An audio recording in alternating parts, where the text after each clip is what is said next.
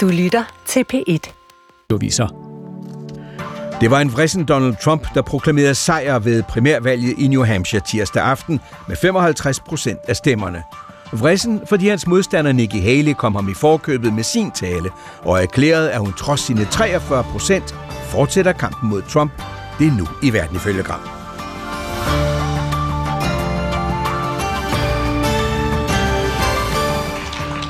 Congratulate Donald Trump on his victory tonight. He earned it. Jeg vil gerne lykønske Donald Trump med hans sejr i aften. Den er fortjent, og det vil jeg gerne erkende. Nu har I alle hørt snakken blandt den politiske klasse om, at der falder over sig selv og siger, at dette løb er slut. Det er det ikke. Derfor har jeg den nyhed til dem alle. New Hampshire er den første valgstat i landet, men det er ikke den sidste sagde Nikki Haley tirsdag aften og erklærede altså, at hun trods nederlaget fortsætter kampen mod Trump og hans politiske establishment.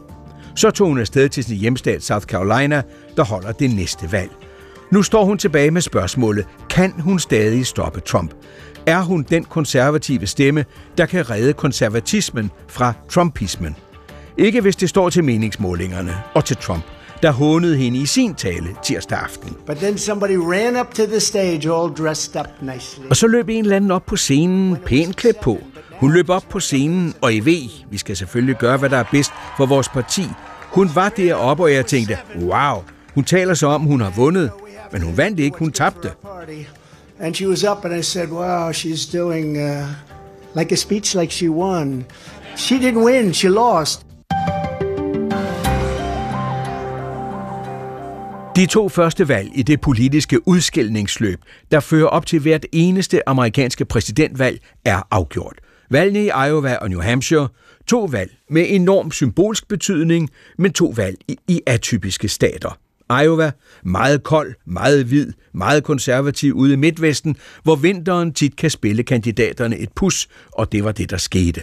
Trump vandt med over 50 procent af stemmerne, og flere republikanske kandidater gav op. New Hampshire, en lille stat i USA's nordøstlige hjørne, fra Bostons forsteder til de små bysamfund i bjergene i nord, hvor de bryster sig af uafhængighed, hvor rekordhøje 46 procent af vælgerne er uafhængige og stemte i går. Men det var ikke nok til at levere Nikki Haley sejren. Nu er der kun to republikanske kandidater tilbage, Donald Trump og Nikki Haley. To kandidater, der repræsenterer hver sin version af det republikanske parti. Trump med sin populisme, Haley med sin mere traditionelle republikanske konservatisme. Og nu begynder den lange, seje kamp i stat efter stat over resten af Amerika, der er splittet som ikke før i de sidste 150 år. Et Amerika, hvor den politiske dialog er forstummet, hvor selve demokratiet står på spil. Det er verden ifølge Gram. Mit navn er Steffen Gram. It's just the beginning. We, we got we got the rest of the nation. Det her er bare begyndelsen. Vi mangler stadig resten af nationen, og det her er, hvad vi ønskede at opnå. Vi vil have en forskel på mindre end 10 procent, og sådan håber vi, det bliver ved med at være, og jeg synes, vi har en stærk kandidat, og for første gang har vi bare to kandidater, og det er rigtig godt. Lød det fra en håbefuld Haley-tilhænger i New Hampshire, der stadig tror på, at Haley kan formå at udfordre Trump. Men som en Trump-støtte peger på, vælgerne ved, hvad de får med Trump, mens Haley er en ukendt størrelse. strength is that he's already done a fantastic job. And uh, Hans styrke er, at han allerede har gjort et fantastisk arbejde, øh, og det er for mig Nikki Haley's største svaghed, at vi ikke ved, hvad hun vil gøre, mens jeg ved, hvad Trump vil gøre. Det afgør sagen for mig. uh. Sissel Nyholm, udlandsredaktør og tidligere USA-korrespondent i mange år for Kristelig Dagblad. Sissel, Nikki Haley tabte i Iowa, nogen tabte i New Hampshire. Hvorfor vil republikanerne ikke have hende som et alternativ til Trump? Så Nikki Haley har forsøgt at positionere sig som en midterkandidat, der kunne appellere til de moderate republikanske og de uafhængige vælgere. Øhm, og det kræver en del mod i det moderne republikanske parti at positionere sig der. Øhm, men det har jo så også vist sig, at det er Trump-fløjen øhm, og Make America Great Again-fløjen, der har der er dominerende i det republikanske parti i dag. Så den, det moderate varemærke, som Nikki Haley står for, og som hun har forsøgt at sælge sig selv på, det er simpelthen ud af trit med den republikanske vælgerskare og med det moderne republikanske parti. Mads Dahlgaard Madsen, forhenværende indrigspolitisk rådgiver ved den danske ambassade i Washington D.C. Mads, normalt plejer amerikansk erhvervsliv at støtte det republikanske parti. Men Det amerikanske erhvervslivs ledere frygter også, hvad der kan ske med amerikansk økonomi med en ny tur øh, med Trump i det hvide hus med nyt kaos. Hvorfor er forholdet mellem erhvervslivet og Trump så giftigt, som det er? at på trods af, at de var ret vilde med den skattereform, den skattepolitik, som Trump han genførte i sin første periode, så den uforudsigelighed, den kaos, den tilbagevenden til en meget, meget isolationistisk handelspolitik, det er virkelig ikke noget, man er, ser frem til i, øh, i amerikansk erhvervsliv. Og i særdeleshed ikke, fordi det tegner sig at et kabinet, nogle folk omkring Trump, der er meget mere velforberedte på at implementere America First-dagsordenen den her gang, end det var i 2016. Mm. Og det amerikanske erhvervsliv, de har slet ikke hånd i hanke med de her folk. De kender dem simpelthen ikke. Niels Bjerg Poulsen, Ph.D. og lektor i amerikansk historie ved Center for Amerikanske Studier på Syddansk Universitet. Niels, med din lange historie med amerikansk politik, så ser du Trump vinde den største sejr nogensinde i Iowa. Så vinder Trump i New Hampshire, Hvordan vil du forklare et republikansk parti og amerikanske vælgere, der i den grad støtter op øh, om Trump efter fire år, hvor vi allerede ved, hvordan han har opført sig, men også efter stormen på kongressen i 2021? Jeg ved godt, det er et skuffende svar, men det kan jeg typisk set ikke rigtig forklare. Jeg var lige til en konference med kolleger i, i, i London, øh, amerikanske politologer, og mange af dem sagde det der, der er ud over alt det, vi kan forklare rationelt om, hvordan det politiske system har udviklet sig, hvad det er, Trump repræsenterer, så er der altså også et element, som vi ikke kan forklare. Noget, der er en eller anden hemmelig sovs, en, et hemmelig sovs, han på en eller anden måde har, har indtaget. Men jeg tror, en ting, der måske er vigtig, det han tilbyder vælgerne, er i virkeligheden næsten et alternativ til det politiske system, vi har hyldet i, i årtier med alt det besvær, det indebærer at have en, et uh, liberalt forfatningsbaseret system med checks and balances og kongressen, øh, der har måder at kontrollere præsidentembedet på og omvendt. Det han i virkeligheden tilbyder sine vælgere, og som åbenbart nok vælgere nu er interesseret i, det er at skære igennem og sige, jeg skal være en stærk mand, jeg skal ikke svækkes af domstole, de er efter mig hele tiden. Øh, når jeg kommer til, øh, så skal det her, den dybe stat skal, skal øh, fjernes eller svækkes. Ja. Det tilbud er det mest overraskende, at der er millioner af republikanske vælgere, som faktisk synes, det er et appellerende budskab. Og at, der, ja. at, at de demokratiske, øh, hvad skal man sige, øh, Øh, mekanismer, som er grundlæggende tillid til, at man kan afholde frie, retfærdige valg, tillid til, at retssystemet fungerer, at det nærmest bliver set som noget negativt hos de her vælgere. Og der var jo 75 millioner, der stemte på den måde, som du skitserer der, øh, under valget i 2020 mellem Biden og Trump, og det var der, hvor Trump tabte. Fortællingerne om, hvordan valget er forløbet i New Hampshire, kommer stadig. Vi har de øh, tal, som vi kom med i begyndelsen, og de kan godt forandre sig en lille smule. De tæller stadigvæk stemmer. Oppe i nord, i Dixville Notch, som er en ganske, ganske, ganske lille bitte flække, der leverede de statens første resultat kort efter midnat natten til tirsdag, som de altid gør. Nikki Haley vandt, hun fik seks stemmer, og Trump blev nummer to med nul stemmer. Nikki Haley havde satset på, at netop New Hampshire med sine virkelig mange uafhængige vælgere ville give hende den nødvendige politiske sejr. Sissel Nyholm, hvad var det så, der skete i New Hampshire? Hvorfor tabte hun, som hun gjorde selv med de mange uafhængige? Jamen, det var simpelthen ikke nok. Øhm, Donald Trump, Trump er en naturkraft i amerikansk politik og i amerikansk konservativ politik. Øhm, hun førte en, en udmærket kampagne øhm, i New Hampshire. Hun, var, hun rejste rundt i hele delstaten. Hun holdt babyer. Hun skænkede øl på værtshuse. Hun talte med Gud og hver mand. Altså, hvorimod Trump, han sådan, han, han fløj ind måske en uge før valget og holdt, ja. et, par, holdt et par valgmøder. Han, han, gjorde, han gjorde slet ikke samme benarbejde som Nikki Haley. Ikke desto mindre. Øh, Nikki Haley er også, man kan se på tallene, hun er, hun er relativt vældig øh, blandt vælgerne og blandt de vælgere, der stemmer på hende, men hun begejstrer ikke rigtigt. Trump. Trump han er elsket. Øhm, de, hans vælgere, de dukker op for ham, hans kernevælgere, og det gjorde de så også i, i New Hampshire. Øhm, der var tilstrækkeligt mange af dem til, at det var en, en ret overbevisende valgsejr. Altså man kan ja. simpelthen ikke det er meget, meget svært at vinde over Trump i øh, 2024. Og netop New Hampshire er så speciel, øh, fordi det er stort set sammen med Iowa de eneste stater, hvor man som medier kan komme helt tæt på kandidaterne. Man kan stå i den samme stue med dem, øh, man kan høre, man kan stille spørgsmål til dem osv., for de ved ikke, hvem man er. Øh, og det gør jo en forskel, at det er der, de kommer så tæt på vælgerne som overhovedet muligt, øh, som stort set ikke andre steder. Og alligevel hjalp det ikke.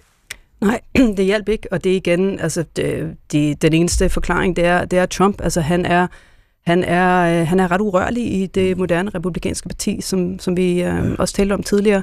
Øhm, Nikki Haley, hun, altså hun, hun arbejdede hårdt for det, og det var også et nogenlunde hederligt resultat, i hvert fald i sammenligning med Iowa ja, sidste uge, ja. og hun lover, at hun vil kæmpe videre, men det er selvfølgelig svært at se, øhm, hvor, ja. hvordan hun skal gøre det nu. Hvis vi ser på, hvem det er, eller, eller hvordan folk, hvordan vælgerne stemte, så er det jo vældig interessant at se, at dem, der stemmer på Trump, øh, Niels øh, Bjerg Poulsen, øh, hvis vi tager de 18-29-årige, mm. han får en 58 procent af de stemmer. Og hvis du skal øh, finde noget tilsvarende, så skal du over 65. Mm. Du skal være 65, og så derefter stemme. Hvordan hænger det sammen? Jeg så en måling for nylig, der viste, at det faktisk var noget af det, der var overraskende i nogle af de seneste meningsmålinger, var, at Trump faktisk står dårligere blandt de over 65-årige, mm. som traditionelt, man plejer at sige, republikanske vælgere er ældre og videre og vredere. Men der er noget, der tyder på, at lige præcis det kaotiske omkring Trump faktisk har skræmt flere ældre vælgere øh, væk end tidligere. Og hvis man så på, hvordan Nikki Haley øh, appellerede til vælgerne, så har det netop været det, hun slog ned på. Det har ikke været sådan konkrete politiske ting. Det har været, jamen, jeg har støttet ham, men der er for meget kaos omkring ham.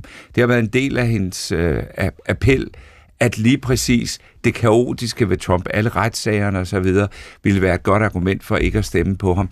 Men man kan sige, som Sissel var lidt ind på, når, selv, når det ikke virker i en stat som New Hampshire, ja. som er markant anderledes end Iowa, og også desværre for Nikki Haley markant anderledes end hendes egen hjemstat South Carolina, hvor der også er mange øh, kristne evangelikale vælgere, som af en eller anden grund har besluttet, at Donald Trump er deres udvalgte, øh, så ser det svært ud for ja. hende, uanset øh, om hun så får flere stemmer blandt ældre vælgere, end, end man traditionelt har kunne forvente. Mads, øh, 10 procent af dem, der stemte, øh, høj grad af de uafhængige, de er i virkeligheden demokrater. Mm. 89 procent af de 10 procent stemte for Nikki Haley. Hvad fortæller det dig om, hvad der kommer? Det fortæller, at Don, der er fartegn i det her mm. valg for Donald Trump. Altså, han er virkelig god at igen demonstrere Iowa og New Hampshire det republikanske parti og den republikanske base, det er Trumps base i de her år. Men vi skal altid huske på, hvor valgmæssig en katastrofe Trump har været mm. for det republikanske parti i forhold til at vinde nationale valg, i forhold til at række hen over midten og aktivere de afgørende midtervælgere, som også er uafhængige og som stemte i høj grad på Nikki Haley i går. Ja. Og det ser ud til, at Donald Trump bevæger sig ned ad samme vej igen hvor han er rigtig, rigtig god til at vinde de interne valg i det republikanske parti, men har meget svært ved at appellere til de her afgørende midtervælgere, som i virkeligheden kommer til at afgøre valg. Så valget i går, der er altså også store alarmklokker for Trump-kampagnen, ja. som de skal håndtere over de næste mange måneder. Nu, Nikki Haley har fået de her omkring 44 procent, 43, 44, 45, det varierer stadig lidt. Øhm, er det nok, for, øh, nok til, at hun kan fortsætte? At det giver mening, altså? At det ikke bare bliver en kroning af Trump? Ja, altså det er nok til, at hun kan argumentere for at fortsætte, i hvert fald til South Carolina, som er hendes hjemstat. Og der kan man sige, hun, så lader hun ligesom slaget stå der, og hvis hun taber i South Carolina, så er det virkelig, øh, virkelig slut. Øh, og det giver også hende muligheden for, at, at hvad kan man sige, høste frugterne af, hvis, hvis der skulle ske et eller andet med Trump.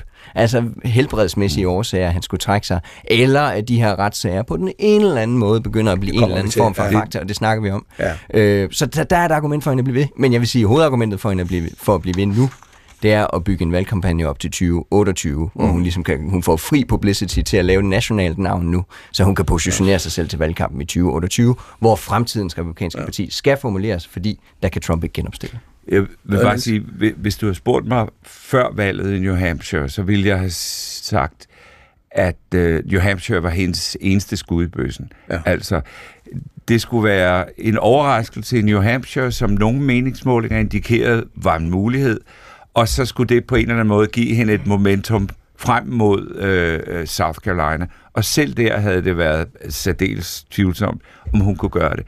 Nu tror jeg, det er tydeligt, efter Ron DeSantis trak sig ud, at nu er der et andet argument for at have hende inde i valgkamp. Jeg tror, der er republikanske donorer, som vil betale hendes valgkamp i lang tid.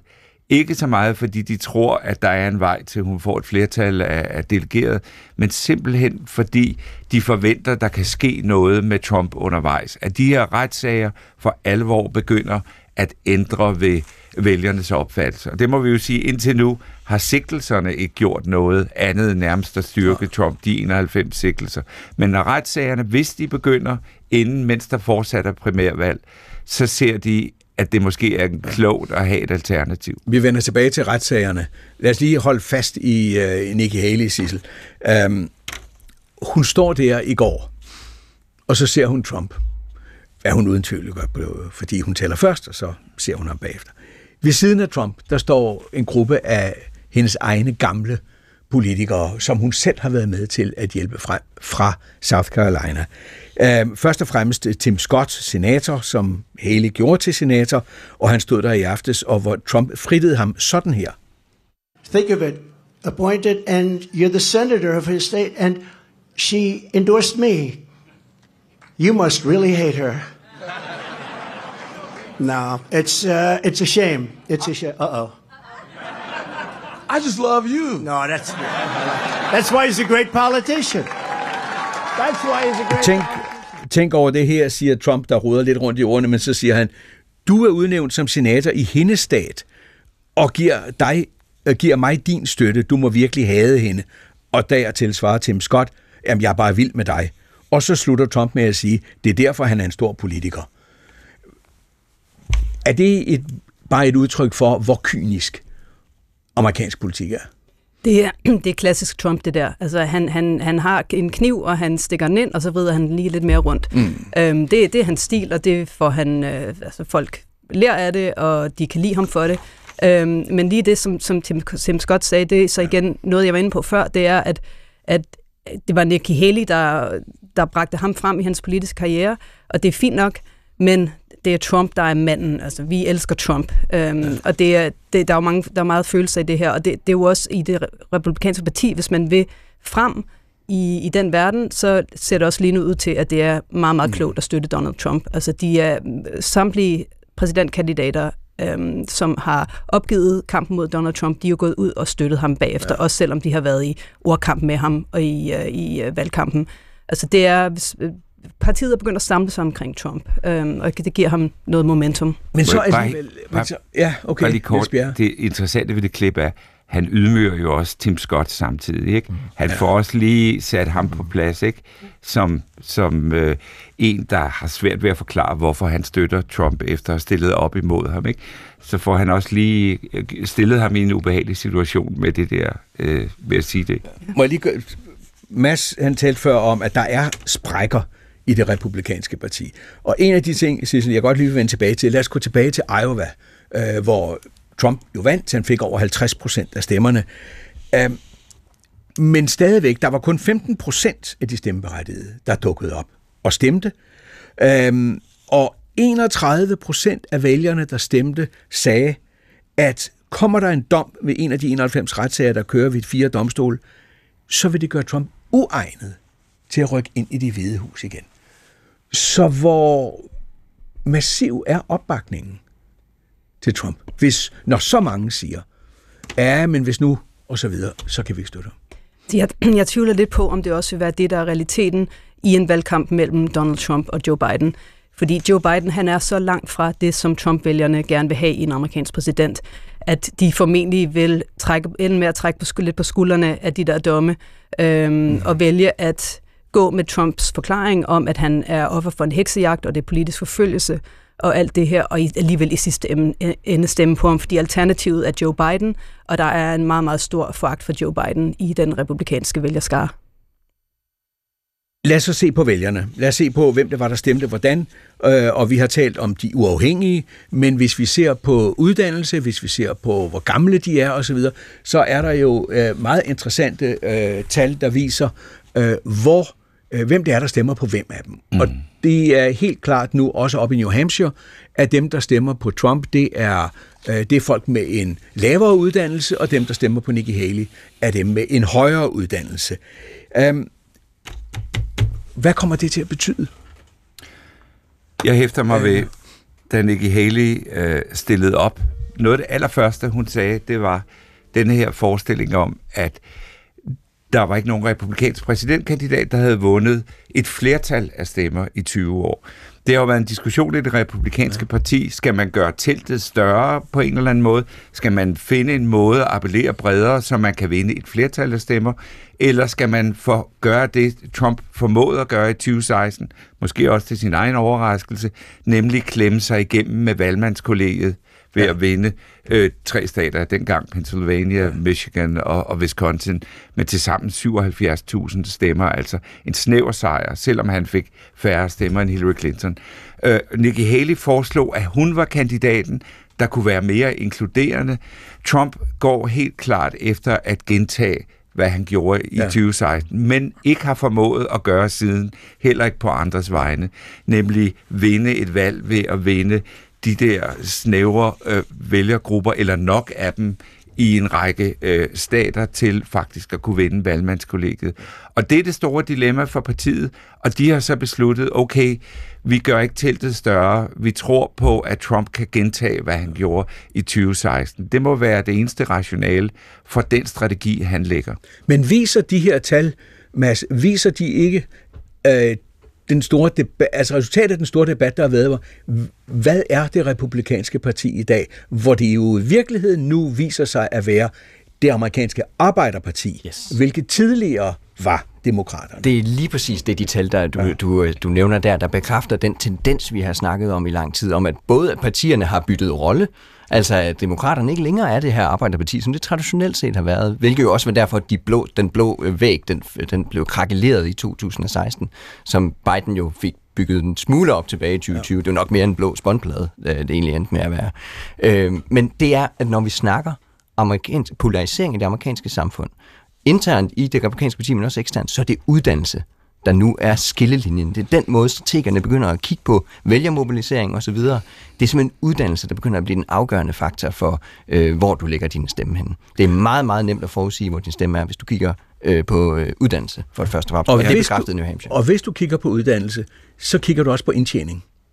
Og hvis du kigger på indtjening, så ramler du ned lige i et af de store, et af de store emner, yes. nemlig hvad er din købekraft i dag for den løn, du får. Mm. Og det er jo der, når man ser de unge være i vanskeligheder.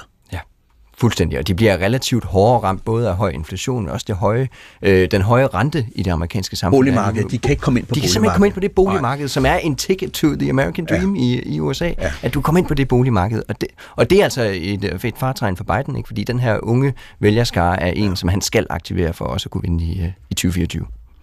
Cecil Nyholm, hvad vil Bidens reaktion eller gensvar være på denne her tendens. Især, han har forsøgt at afhjælpe øh, den krise, der er for den unge generation i USA, der hedder studielån. Mm. De skylder jo altså fuldstændig astronomiske summer. Øh, samtidig med, er det ikke sikkert, at de kan få job, selvom de har en master degree, selvom de har en bachelor fra universiteterne. Hvad kan man stille op med det? Altså han har, det er rigtigt, han har, han har prøvet at, at, at sørge for studiegæld vil være et mindre problem. Han har også så forgæves, forgæves forsøgt at øh, hjælpe amerikanerne med, at øh, udgifter til, til børneinstitutioner, til børnepasning ikke er så store, for den er afsindig høj i USA. Um, og det er enormt svært for en ung familie at, at få tingene til at løbe rundt. Og Mads var inde på det før, han nævnte den amerikanske drøm, og det er lige her, øh, det meget, meget store problem er for Biden og for USA i det hele taget, det er, at den amerikanske drøm er døende. Den er uddøende. Det er meget, meget svært at, at kæmpe sig op i, i det amerikanske samfund i dag øhm, med, med de vilkår, som der er. Ja. Så Biden kan, kan forsøge sig med nogle af de her politikker, som er en slags plaster på såret, som kan hjælpe unge og unge børnefamilier lidt, lidt frem i livet, men han skal selvfølgelig også have nogle, øh, et politisk øh, flertal bag sig for at implementere mange af de her politikker. Um, så det er, det er meget, meget svært for ham at, uh, at bare med et um, reparere ja. de her problemer. Og alle de her ting, alle de her ting kommer amerikanerne jo til at debattere og skændes om og være uenige om i de kommende måneder, fordi amerikanerne de kommer til at leve i en politisk valgkamp, måneder med det udskillingsløb øh, for de republikanske håbefulde. Vi kender jo Bidens, øh, han er kandidaten, og her hos republikanerne, hvor Donald Trump vil være topkandidaten. Øh, den ene dag, og den næste dag stiller han op i diverse retssale. Så hvordan påvirker retssagerne Trumps politiske kampagne og vælgernes syns på Trump? Lad hoppe videre til det, Jakob Vente Larsen fortæller. 91 anklagepunkter fordelt på fire retssager. Det er, hvad Donald Trump står over for. Og det synes Bill, republikansk vælger i New Hampshire, bare er for meget. It's just too much. I mean, I want someone to govern and not be concerned about court cases. Men Bill er i hvert fald indtil videre i klart mindretal. Hovedparten af de republikanske vælgere i staten Iowa var villige til at se bort fra retssagerne, da de skulle vælge deres foretrukne kandidat i sidste uge. Og sådan gælder det også nationalt, siger nyhedsbyrået AP's politiske analytikere that it doesn't seem to bother Republican voters very much. And in fact, og Trump selv har vendt sagerne til sin fordel. For eksempel, da han skulle fotograferes til forbryderalbummet i Georgia, det billede endte på t-shirts og krus. The ultimate brand man in politics, he's even selling merchandise with his mugshot on it. Men der er sprækker. I Iowa sagde 31 procent af de republikanske vælgere, at hvis Trump blev kendt skyldig i en af sagerne, ville han være uegnet til præsidentposten. Første signal kommer måske den 4. marts. Det er den forløbige startdato for sagen, hvor Trump er anklaget for sammensværgelse og for at ville forhindre, at Bidens valgsejr i 2020 blev anerkendt. Lige nu mener Trumps advokater, at han er immun og slet ikke kan retsforfølges. At slippe ham i retten ville åbne en Pandoras æske. To authorize the prosecution of a president for his official acts would open a Pandora's box from which this nation may never recover. Retssagen om Trumps tysk-tysk-penge til en pornostjerne begynder også i marts, mens sagen om de fortrolige papirer, der er dukket op i Trumps hjem i Florida, indledes i maj. Trumps modkandidat Nikki Haley har allerede lovet, at hun vil benåde ham, hvis han bliver dømt og hun bliver præsident. Men hun slår samtidig fast, at en præsident Trump vil være lige med kaos. no matter what it is, chaos follows him. Rightly or wrongly, chaos follows him. Det synes Trump at være ligeglad med. Sagerne sikrer, at han er i søgelyset helt frem til valgdagen tirsdag den 5. november. Because the big night is going to be in November when we take back our country and truly we do make our country great again. Thank you very much, everybody. Sissel Nyholm, hvordan kan han være i stand til, for det er han, at gøre disse retssager til øh, politiske rallies, hvor han samler støtte blandt vælgerne? Men altså for, for de vælgere, der ser Donald Trump som det bedste håb for at bevare det USA, som, som de kender, og det USA, som de gerne vil have i fremtiden, Altså der er sagerne blot endnu et eksempel på, hvordan Donald Trump bliver forfulgt af demokraterne og forfulgt af den politiske elite, forfulgt af domstolene, Øhm, og de, øh, de køber den fortælling, som han selv er meget dygtig til at fortælle, at han simpelthen bare er offer for en heksejagt. Og det er uretfærdigt, og øh, det hele er en stor konspiration for at ja. forhindre, at han igen indtager sin retmæs- retmæssige plads som USA's præsident. Mads, også selvom man har på bånd, man har på lyd, det er blevet sendt i radioen, det er blevet sendt, jeg ved ikke mm. hvor mange steder, hvor han forsøger at presse øh, den ansvarlige i delstaten Georgia til at skaffe ham 11.780 stemmer, så han kan vinde valget tilbage i 2020. Selvom det ligger på hånd. Ja, det er altså utrolig interessant at analysere det her. Det, vi må sige, det er en helt ny måde, vi skal til at analysere amerikansk politik på. Øh, mm. Det her år bliver altså noget, som vi aldrig rigtig har set før. Både det høje inflation, men også de her retssager kommer til at spille ind på en måde, der, der er virkelig, virkelig ny og, og interessant. Fordi det, han har jo netop brugt de her retssager til at genopbygge jamen den oprindelige outsider-myte, han egentlig kom til ind i amerikansk politik på i 2015, mm. han har puttet nyt luft ind i den via retssagerne, at han er manden, der kommer udefra og skal smadre et system, og retssagerne er et datapunkt. Det er et bevis på, at det system slår igen og prøver at slå ham med, slå ham med banen. Som han selv siger, de her retssager, altså, det er ikke jer, de, de, det er ikke mig, de her retssager handler om. Det er ikke mig, de angriber. Det er jer, der henvender sig til den rigtige amerikaner i gåsøjne.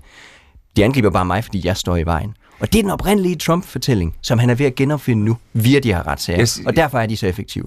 Jeg synes, det var meget tankevækkende. Efter Iowa, der sagde han på, eller i Iowa sagde han på et af sine vælgermøder, at øh, han havde meldt sig som kandidat, og så på grund af det, så kom FBI og rensagede Mar-a-Lago og tog de der kasser, han havde.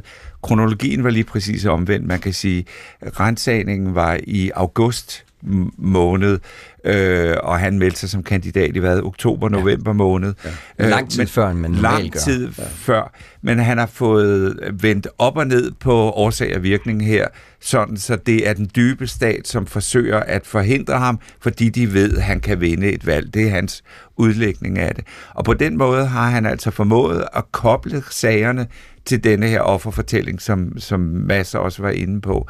Øh, og øh, der er jo retsmøder, han ikke behøver at møde op til, men han er der, og så hævder han efterfølgende, at han ikke kunne komme, han ville hellere være i Iowa, men han har desværre ikke tid, fordi den dybe stat kalder ham ind til forskellige møder. Ja. Lige, bare en enkelt ting, som jeg synes er ret tankevækkende.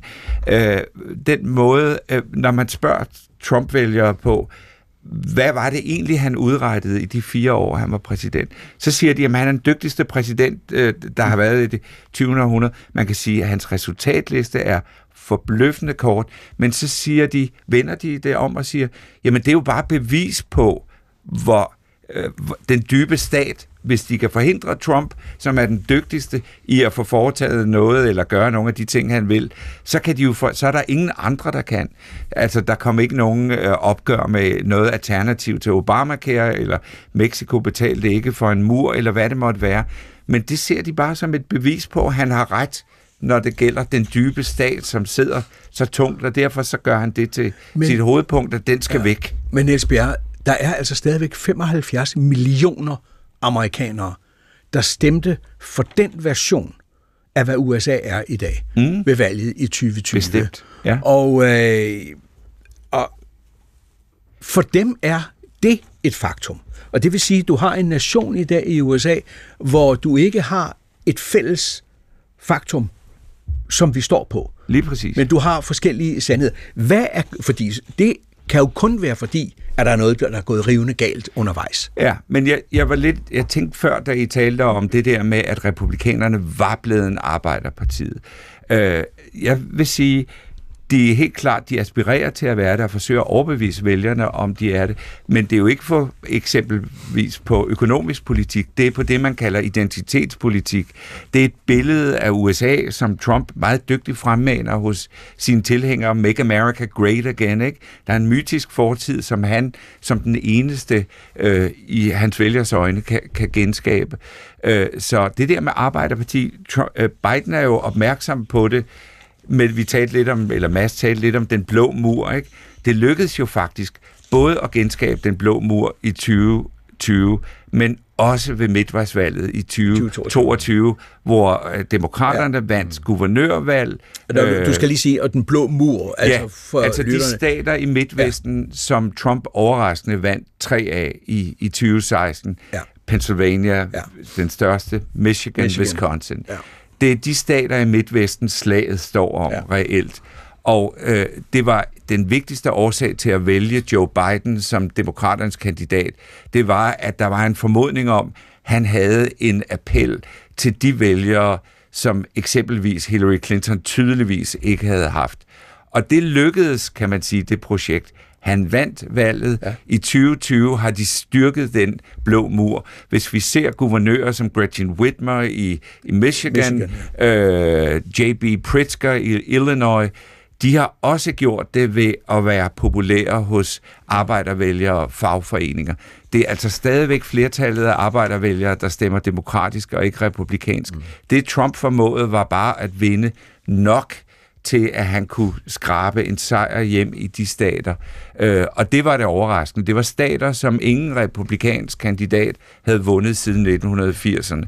Det lykkedes for Trump, og han fik også mange af dem i 2020. Nok til i hvert fald, at der er folk i det republikanske parti, der tør satse på, at det kan lade sig gøre en gang til. Sissel Nyholm, inden vi går videre lige opsummere de retssager, vi endnu ikke har fået talt om. Øh, så hvad er det, der har skabt den situation i USA, at øh, der ingen politisk dialog er mere. At man ikke har et fælles sandhedsgrundlag at stå på. At man har så fuldstændig vidt forskellige opfattelser af, hvad samfundets sandheder er. Det er, det er en udvikling, der har der er begyndt før Donald Trump. Altså vi kan se, mm. da, da Barack Obama blev præsident, der, der begyndte den politiske dialog virkelig at blive, øh, blive mere og mere skinger, og der begyndte at være øh, det begyndte, der begyndte at være forskellige sandheder øh, fra den ene, det ene partis vælger til det andet, og det ene parti til det andet. Øhm, det handler om, at, at amerikanerne har meget, meget forskellige visioner af, hvad USA er, ja. øhm, og de, de lever i forskellige virkeligheder, de har forskellige sandheder.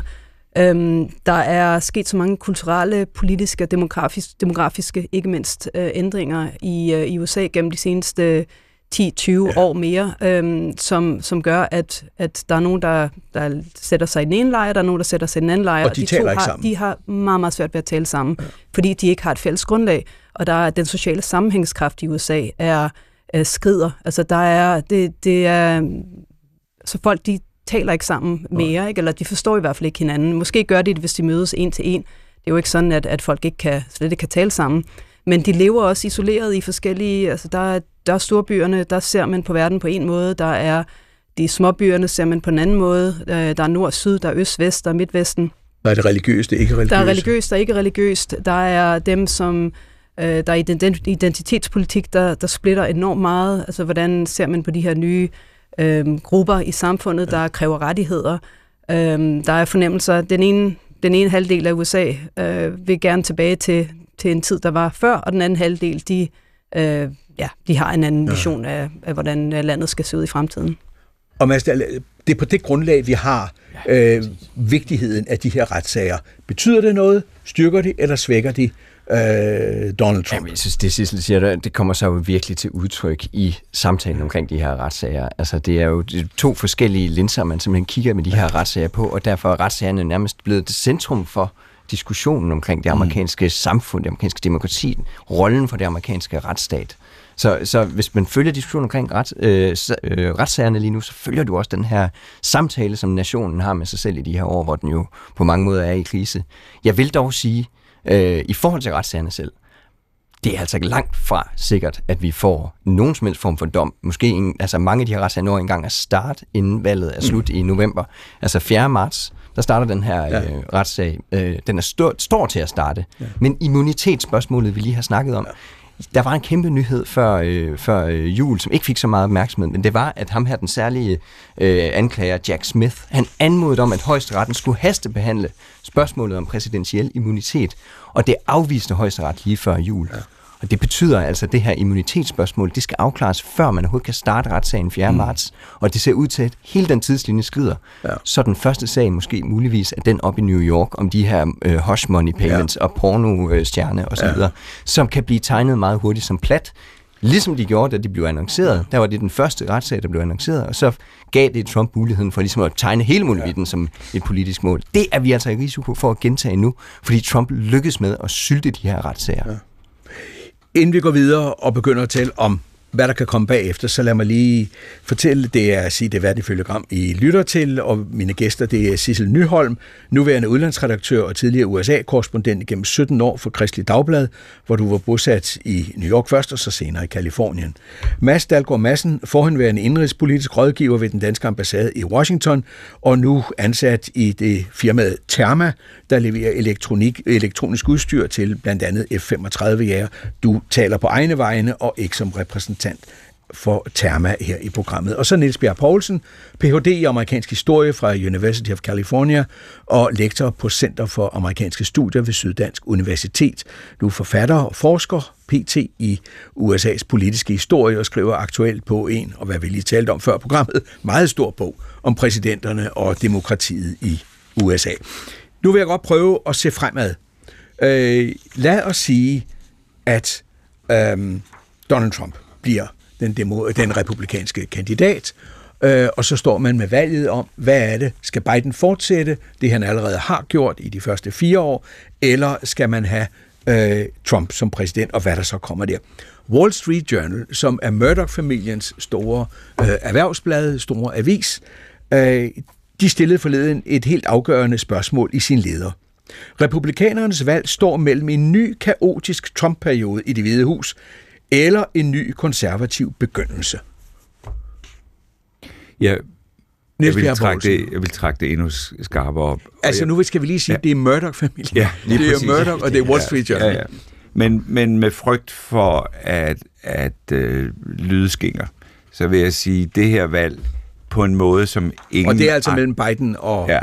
og Øh, Trump. Hvis vi ser bort fra valget i 1860, Ja. som førte til den amerikanske borgerkrig, så vil jeg sige, det her er ikke mere den måde, vi tit har set, amerik- eller typisk har set amerikansk politik på, at der er ligesom en, et, en liberal kandidat og en konservativ kandidat, og de har nogle bud på idéernes markedsplads om, hvordan USA's problemer skal løses. Hvad skal man gøre ved øh, krisen ved den sydlige grænse? Hvad skal man gøre ved de her forskellige spørgsmål, som optager amerikanerne, økonomien?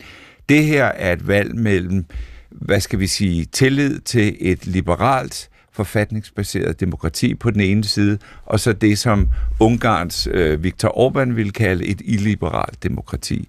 Alene den omstændighed, hvis Trump bliver valgt, så har der været måske over 70 millioner amerikanere, der var parat til at sige, okay, han forsøgte at omstyrte det amerikanske demokrati i 2020, på trods af, at han havde aflagt ed på at ville forsvare det, men vi er klar til at give ham en chance mere. Hvis de ikke synes, det var vigtigere, så er det et fundamentalt anderledes politisk system, vi står overfor med en øh, Donald Trump i hans anden periode, øh, inden han overhovedet har foretaget sig noget. Mads, der, Jeg vil bare lige bygge videre på det, øh, Nils siger, fordi øhm, det bliver også en helt anden Trump-administration, vi kommer til at se, end den i 20, øh, 2016. Det kan godt være, det er rigtigt, Murdoch, fordi siger, der kommer kaos omkring Trump og Trumps person, men organisationen omkring Trump er helt anderledes den her gang. Mm. Den, der var mest overrasket over at blive valgt i 2016, det var Donald Trump og folkene ja. omkring Donald Trump, så de var fuldstændig uforberedt på, hvordan man kører en amerikansk administration. Og tilgiv mig, hvis jeg lige bliver lidt for inside Washington D.C. Og, og teknisk her. det er helt fint. Men omkring Donald Trump i de her dage, der er der et helt tænketankssystem, ja. der er ved at forberede Trumps Heritage nye Foundation. Heritage Foundation, som leder hele den her øh, projekt 2025, som man kan gå ind og læse om, som er en fuldstændig klargøring af Trumps næste periode. Ja. Fuldstændig klart politisk program og implementering af netop samme program. Og det baserer sig på en executive order, som Donald Trump han kommer til at genindføre, som han genindførte i sine sidste dage, og Biden han fjernede den meget hurtigt. Man går ind og læser om den, den hedder Schedule F.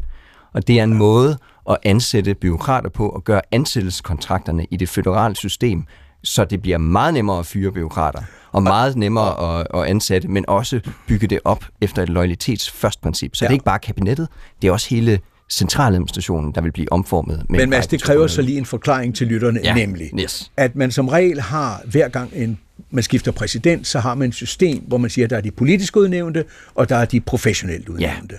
Og de politisk udnævnte, de kommer til at ligge op i toppen af lavkagen, alle de andre, det er sådan lagene under, øh, og dem plejer man at lade være. Ja. De får lov at køre deres arbejde videre, nu under nye politiske herrer. Yes. Struktureret andre veje og så videre. Alt afhængig af, hvad vej politisk man vil gå. Det, som de lægger op til med Schedule F, det er altså, at nu skal de professionelt ansatte ja. også ud, hvis de ikke består en form for loyalitetsprøve. Netop. Og Det- mange tak for Steffen. Det er lige så for at forklare det, men det er netop det. Ja. For, så man snakker omkring, øh, man har omkring 4.000 politisk udpeget ja. øh, norma- under normale omstændigheder. Nu snakker man på, om, at det her tal skal hæves til 20.000, ja. måske endda 30.000. Ja. Så det er en, en, en central administration i USA, der vil se fundamentalt anderledes ud under en Trump, og en central administration, der vil være så meget bedre positioneret til at implementere America First-dagsordenen. Noget, som Donald Trump selv er dybt frustreret over, at han aldrig lykkedes med i de før, i fire år. Netop fordi han kom til at tage sådan nogle John Kelly, øh, Rex Tillerson, Jim Mattis-typer ind, ja. som de bøger, der er blevet skrevet med administrationen, ja. viser virkelig forhindrede meget af politikken vil blive implementeret. Ikke? Altså, det er jo sjovt, det er jo præcis, ja. undskyld, det er jo præcis det, øh, Trumps modstandere øh, trøstede sig med i de første fire år, at dels hans øh, opmærksomhedstærskel var så kort, som den var, men også, ja. At der var folk i systemet, som forhindrede ham i at gøre ulovligheder. Når man læser nogle af erindringerne fra for eksempel hans tidligere forsvarsminister, så bad han dem jo gøre ulovlige ting, som de så forklarede ham. Det må man altså ikke. Og så blev de typisk øh, fyret, fordi han sagde, I kan bare gøre det, så benåder jeg jer bagefter. Ja. Øh, så det var hans opfattelse af, hvordan checks and balances burde fungere. Ikke? Øh, og, og frygten er selvfølgelig, at de folk, der før blev betegnet som de voksne, der forhindrede ulovligheder, de vil i hvert fald ikke være at finde i en anden Trump-administration. Lad mig vende tilbage til Wall Street Journal. Det de, anf- det, de skriver, og som de slår ned på punkt for punkt, det er punkt 1, han vil være en lame dog. Lad os nu sige, nu forudsætter vi, at, at, at Trump vinder over Biden. Han vil være en lame dog, det vil sige en præsident, hvis overhovedet hele måde og muligheder for at agere bliver begrænset, fordi han skal ikke genvælges. Og det vil sige, at han kommer til at sidde med en kongres, øh, der i 26 kommer til at se helt anderledes ud end den, der kommer til at se ud nu her efter 24. Øh, og det vil begrænse hans evne, muligheder for overhovedet at agere på den måde, som de sidder og tænker over på Heritage Foundation. At de tager simpelthen ikke de ting med ind i øh, med ind i det, hele deres øh, parametre for, hvordan og hvorledes det skal gøres. Og derfor siger Wall Street Journal, at efter det første halvandet år, der sker der ikke mere. Sissel, kan du tænke dig den tanke? Mm, altså, det muligvis, men, men Donald Trump forlod det hvide hus i vandære i, ja. uh, i 2021. Og han er en, uh, han er en, en hævngærig person. Um, han vil ikke tilbage i det hvide hus for at sidde og lade nogle andre træffe beslutningerne. Uh, han har før vist, at han har en evne til at finde måder at, at skabe det kaos, mm. um, som han, han skaber, og gøre de ting, som han vil. Det kan godt være, det ikke alt sammen lykkes, uh, men jeg tror ikke, at han, at han kun vil ind i det hvide hus, fordi at det måske skærmer ham mod øhm, nogle retssager. Ja. Han vil ind i det hvide hus, fordi at nu vil han indtage det, han opfatter som sin retmæssige plads. Øhm, og, øh, og den, den plads, som han, som han tabte i 2021. Og selvfølgelig, han, han kan ikke genvælges. Øhm, hvis han bliver valgt nu, så, så er det hans anden periode, så han sidder de otte år, når han er færdig. Øhm, men jeg tror, han vil gøre alt, hvad han kan for at sætte sit præg på, på USA og amerikansk politik, ikke desto mindre. Men vil det så ikke betyde, at de reformer, han taler om, olieudvinding, skattereformer, alle de her store ting, han gerne vil have gennemført, og hvor han fik gennemført nogle af dem i sin første periode, at de bliver ikke til noget, fordi han efter det første halvandet år ingen indflydelse har, eller ikke begrænset indflydelse, fordi kongressen kommer til at se anderledes ud. Senatet vil formentlig blive demokratiske 26. Det har noget at gøre med, hvor mange der er på valg og sådan noget, ikke? men alt tyder på det. Altså, at han har så kort tid Men til at handle.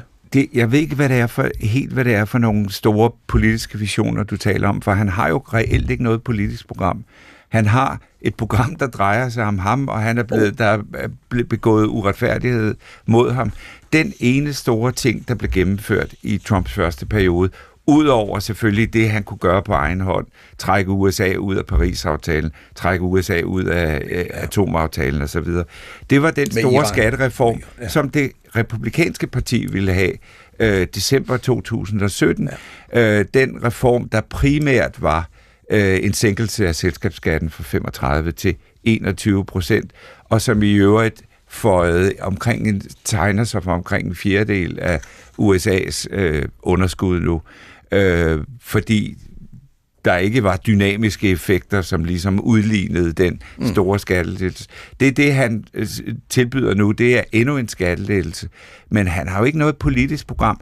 Det republikanske parti udmærkede sig ved i 2020 for første gang, i hvert fald i moderne tid, slet ikke at lave et partiprogram, men simpelthen sige, at vi støtter Donald Trump. Ja. Det var partiprogrammet, og der er jo det, det er jo der, vi taler om to forskellige verdener. Vi taler om Biden og demokraterne, som måske på lidt gammeldags vis forestiller sig, at det, der øh, i sidste ende bliver belønnet af vælgerne, det er, at de kan se politiske resultater i deres dagligdag, på deres pengepunkt, kan mærke, at øh, der er sket lovgivning, som hjælper dem. Øh, og øh, det vil vise sig, om det overhovedet er det, løn, øh, øh, øh, vælgerne belønner. For øh, Trump-kampagnen, der er det altså som vi har talt om før, identitetspolitik, det er løfter om storhed, det er løfter om at slippe for alt det dysfunktionelle i Washington, fordi han vil være manden, der kan skære igennem øh, og, og sætte Det kan også, Niels Bjerre, være isolationisme, trække ja, ja. sig tilbage som en stor del af den amerikanske befolkning jo. Øh, Ja, ja, støtter. men det er at slippe for politik i virkeligheden. Det Eller ikke at ofre amerikanske soldater, der bliver sendt ud år efter år efter år efter år. Ja, ja. men, men, men jeg mener stadigvæk, det er at slippe af med det besvær, som et forfatningsbaseret mm øh, liberalt demokrati med checks and balances giver. Ja. Og, det, og det er jo også en demonstration, Mads, som Wall Street ja. Journal øh, også lige skal have med i deres øh, analyse her. Det er jo øh, ikke så meget, hvad han kan få implementeret og vedtaget, fordi han skal jo ikke bare have begge øh, kammer i kongressen, han skal jo sådan set også have en supermajoritet i senatet for filibusteren. Det er lidt teknisk, så, så minoritetspartiet kan blokere for lovforslag, så han skal virkelig Jo, men der kan man jo, Mads, der kan man jo, hvis vi tager ja. NATO, ikke? Ja. vi ser Netop. samtlige europæiske statsminister, de er jo skræmt for videre sans over, trækker Trump øh, USA Præcis, ud af NATO. det var der, jeg Ja, og ja. det gør han ikke, fordi han får ikke senatet med. Og øh, NATO-medlemskabet er øh, stadfæstet ved en traktat. Ja. Og det vil sige, at det er senatet, der skal ophæve den traktat, i modsætning til Paris-aftalen, ja. som var en aftale. Men den traktat beror sig jo på et, internation, et anerkendelse af et internationalt system, hvor traktater er gældende. Det vil jeg altså, godt, Mads, men der vil Trump jo så sige, hør nu her, i 20, 30, 40 år har europæerne ikke betalt det, de havde forpligtet sig præcis. til at gøre, så behøver jeg heller ikke Men kongressen kan ikke tvinge præsidenten til at udføre en krig. Ja. Nej. Kongressen kan erklære krig, men kan ikke tvinge præsidenten Nej. til at udføre det. Så det øjeblik, Trump han stiller sig op og siger, artikel 5 gælder ikke længere for mig. Mm så gælder artikel 5 ikke som sådan jo Nej. på samme måde, som den har galt før. Og der kan man snakke om at rive øh, tabet væk under et internationalt og et alliancesamarbejde. Ja. Så det jeg siger, det er, det er ikke bare det, Trump han kan implementere, det er også det, han kan rive ned i det her landet ja. år, hvor han vil have øh, rigtig, rigtig meget... Indtil der bliver valg igen. Indtil der bliver valg igen. Det gælder også helt konkret selvfølgelig støtte til krigen i Ukraine og alt muligt ja. andet. Øh, hvis ikke præsidenten vil have det, så kommer det op. Det er jo ikke bare præsidenten, det er jo også, at han har et solidt greb om repræsentanternes hus. Det kan vi jo se i en lang række afstemninger. Øh, koblingen af støtte til Ukraine med, med øh, koblingen til støtte ja. til, til den sydlige øh, en immigrationsreform. Ikke? Ja. Der er jo masser af områder, hvor man kan sige, det er jo ikke bare Trump selv, hvor han ikke er præsident, har han faktisk et solidt greb i nok af de republikanske ja. medlemmer af repræsentanternes hus. Sissel Nyholm. Kan Trump slå Biden? Ja, det kan han godt. Hvordan? Jamen, det kan han ved, at han, de, det valg, han, han vandt over Hillary Clinton, der fik han ikke et flertal af stemmerne, men på grund af valgmandssystemet endte han alligevel som, som vinderen. Og hvis øh, republikanerne kan, kan få det system til at fungere til deres fordel igen, øh, så kan han godt slå Joe Biden. Men så skal det være sådan, at republikanerne får det til at fungere. Ikke? Og det vil sige, at de skal vinde Wisconsin, de skal vinde Michigan, de skal vinde Pennsylvania, som vi var inde på tidligere. Ja, jeg tror også, at Arizona var en, en svingstat. Ja. Der, altså, der er en, en række af de her stater, som det kan blive ja. meget, meget svært. Men Joe Biden, altså man skal også huske, han skal op imod Joe Biden, han er ikke en populær præsident. Han er ikke engang populær blandt sine egne vælgere. Um, og hvorfor er han ikke det? Men det er han, han er... Og jeg ved det godt, ja. ikke? men altså, jeg har talt med så mange demokrater, ikke, at de siger, kan vi dog ikke bare få en anden Altså, der er mange, der, er mange, der vil, hvis Joe Biden var 20 år yngre, vil han, øh, er der mange demokrater, der vil synes, at han ja. var en fin præsident. Ja. Han er en aldrende mand, han er aldersvækket. Øh, det begynder at blive meget, meget tydeligt. Og så er han... Øh, folk kan mærke på pengepunkten, det er, det er købekraften er nede. Der er ikke rigtig sådan en følelse af begejstring omkring Joe Biden. Men det er jo faktisk forkert. Ja, men det er forkert. Lige præcis, og det er jo der, hvor vi er inde på det, vi var lidt vi skal, før. Med, der skal lige være tid til masser også. Undskyld med følelserne, ikke? Ja. Altså alle de ting, folk føler om den amerikanske økonomi, er forkert på papiret, ikke? Købekraften er større Nej, ikke alle. Ej, har du, Nej, ikke alle. Ikke har du prøvet at købe et dusin æg i USA? Ja, ja, men se, det er lige præcis æg. Det, man taler lige frem om inflation. Ja. Øh, som de skal et, som et, et til deres bacon. Men jeg mener, inflationen har bevæget sig fra 11 procent ja. til 3,5 procent. Mm reallønnen er steget mere end inflationen er nu. USA havde en vækst ja. på over 5 procent. Det er Så. der ikke ret mange andre lande i verden, der kan prale af. På købe et hus. Og demokraterne ja, er... der kommer renten mm. på boligmarkedet. Og demokraterne er så frustrerede over, at det budskab ikke kommer videre. Mm. Vi skal huske, at inflation betyder jo bare, at priserne stiger langsommere. Mm. Så selvom du har fået en, en, lønfor, en lønforhøjelse, og du tænker, nu kan jeg købe fire steaks, og kommer ned og siger, jeg kan, nu kan jeg kun købe halvanden ja. flere steaks, end jeg kunne før, så er selv lønforholdelsen blevet en politisk taberhistorie for dig. Mm. Så det er det, der er frustrerende for demokraterne lige nu, at føre valgkamp i et højinflationsmiljø. Men det kan jo nå at ændre sig fortsat. Men, og jeg vil fortsat stadig sige, at Biden er måske stadig den bedst positionerede demokrat til at slå Trump. Se, det, det var noget af et statement. Det var noget af et statement, Det er en cliffhanger, det her. Det er en cliffhanger. Mm. Mads, det vender vi tilbage til Det var dagens Verden ifølge Gram efter de første to valg, caucuset i Iowa og så primærvalget i New Hampshire. Tak til mine gæster, Sissel Nyholm, Mads Dalgaard Madsen og Niels Bjerg Poulsen. Jakob Vente Larsen og Josefine Mold Tejsen var med i redaktionen af programmet, og teknikken stod Torsten Christiansen for. Send både ris og ros til os. Forslag til nye programmer til gramsnabelag.dr.dk Fik ikke det hele med, klik ind på deres app, find P1-programmet og lyt på genhør. Gå på opdagelse i alle DR's podcast og radioprogrammer. I appen DR Lyd.